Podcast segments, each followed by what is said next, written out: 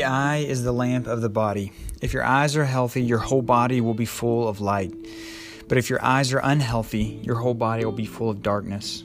If then the light within you is darkness, how great is that darkness? Jesus from the Gospel of Matthew, chapter 6. Have you ever held a moment in your mind where someone says something and you are convinced that is surely the dumbest thing that has ever been uttered in humankind's history?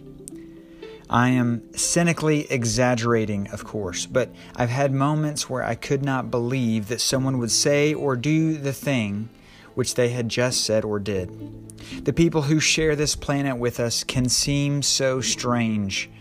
Sometimes we can feel like there are some who are truly evil or truly deluded, unlike us. In a way, this is a pretty gratifying feeling it feels like I am smart or I am superior morally or spiritually.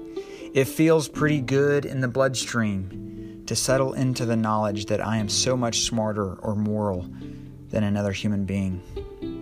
In the ancient world, people believed that eyeballs functioned like lamps. Vision worked because eyes shone a sort of light beam all around us, which somehow worked with the powers of the sun to enable us to see. Jesus' point was that those who could only see darkness in the world would be flooded with darkness within. If your eyes look at people and look at the world and see a bunch of idiots or evildoers, if you are convinced that the world is a place you absolutely cannot trust, you are in for some trouble. Your whole body will be full of darkness.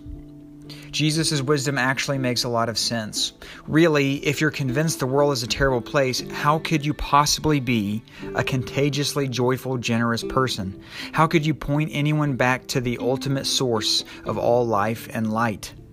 So slide up the spectrum.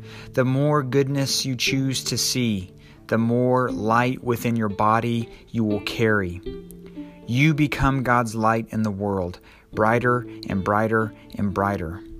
To conclude that someone else is bad may feel pretty gratifying, but Jesus grabs our lapel and pulls us back down to earth.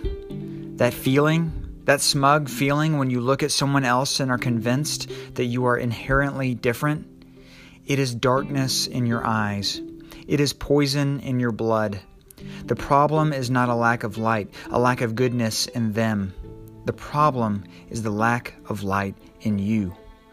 On the first page of the Bible, we are told a story about a good God who creates all people in God's very own image, with excellence and with great care and attention. There are no exceptions. We are all created that way. We are all broken in half by sin and chaos. We are all the same. We have to keep seeing the image of God, the goodness, in absolutely everybody in this world. We have to keep seeing God's hope lying underneath the surface of things. We are called to find joy in people we don't want to enjoy. We have to fill up our eyes with light so that our whole bodies will be filled with it. Always see the light in everyone. Always see the light in everyone.